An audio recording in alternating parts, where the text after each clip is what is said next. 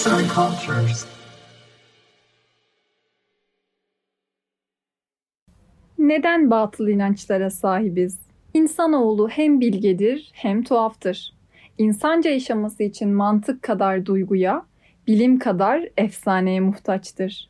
Edgar Morin Latince superstatio kökünden gelen batıl kavramı, eski halk inanışlarının günümüze değin varlıklarını devam ettirmesi şeklinde tanımlanır. Türk Dil Kurumu'na göre ise batıl kelimesi, inançlar bakımından gerçek olmayan, temelsiz, asılsız anlamlarına gelir. İnsanlar çaresizlik, önceden doğaya şimdi ise ekonomi ve ailevi durumlara karşı, belirsizlik olgusunu ortadan kaldırmak ve kendilerini güvende hissetmek adına batıl inançlara yönelirler. Üstelik en ilkel kabileden günümüz modern insanına kadar. Çünkü mekana ve zamana göre şekillenen batıl inançlar işe yaradıkları doğru kabul edildiğinden kişilere iç rahatlaması sağlar. Batıl inançların bugünlere gelişi. Çelişkisiz ve işlevsiz bir anlam sistemini oluşturmak insanların temel ihtiyaçlarından. Bireyler bu sistemi kurarlarken özel hayatlarıyla alakalı bilimin yetersiz kaldığı sorularda aradıkları cevapları batıl inançlarda bulur. Böyle bir perspektiften ele alındığında neden insanların bugüne dek batıl inançlara sahip olduğu anlaşılabilir. Bu bakış açısına ek olarak 21. yüzyılda da batıl inançlara sahip olmak fayda kuramıyla açıklanabiliyor. Kurama göre bireylerde eğer bu bilgi işime yarıyorsa o halde doğrudur anlayışı oluyor. Edinilen bu batıl inançları insanlar denetleyip kontrol etme eğiliminde. Örneğin günlük burç yorumunda bugün insanlarla iletişiminizi kısıtlarsanız başınıza gelecek kötü bir olayı engelleyeceksiniz cümlesini okuyan kişi yazana uyup başına kötü bir şey gelmediğini görünce burç yorumlarına dair inançlarını arttırma eğiliminde oluyor.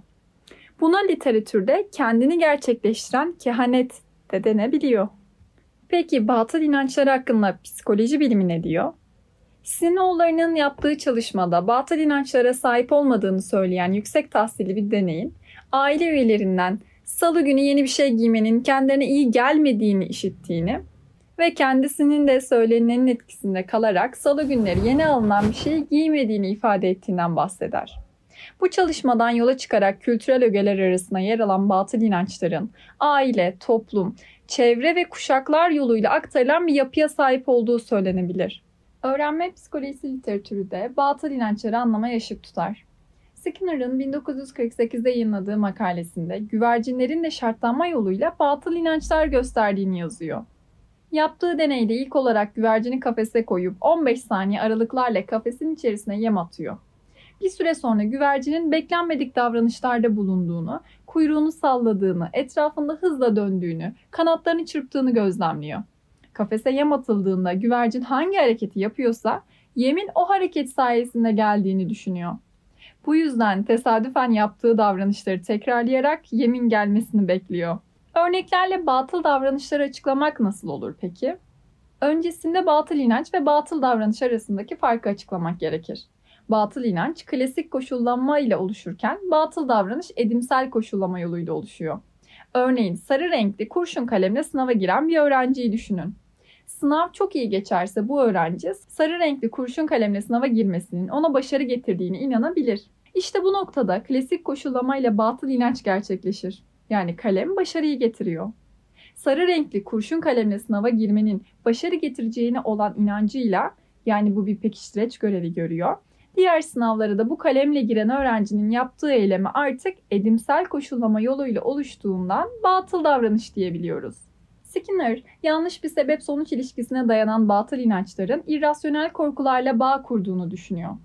Birey yaptığı tesadüfi eylem neticesinde tehlikeden korunmuşsa bu olay onun davranışını pekiştirip tekrarını ve devamlılığını sağlar.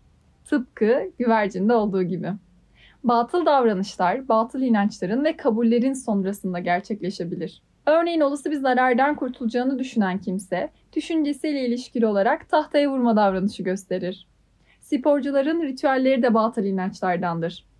Örneğin Alex'in sahaya girişinde maçın iyi geçmesi için 3 kere zıplaması, Hacı'nin çorabının altını keserek maça girmesi, Blank'in maç başlamadan evvel kaleci Bartez'in başını öpmesi gibi totemler bu duruma örnek verilebilir. Son olarak teknolojinin imkanlarından çok rahat ve maksimum şekilde yararlanabildiğimiz, yaşadığımız çağda insanların gelecekleri hakkında bilgi sahibi olabilmek, yaşamlarına yol çizebilmek için yıldız falları, burç yorumları gibi batıl inanç ürünlerine umut bağlayıp beklentiye girmeleri düşündürücüdür. Ancak teknolojik ve bilimsel gelişmelerin beraberinde getirdiği toplumsal ve kültürel değişimlerin yanında batıl inançlar da ortamın gerektirdiği şartlara uyum sağlayarak hayatımızda her zaman yer edinmektedir. Yazar Berfin Karakaya, seslendiren Esra Yılmaz.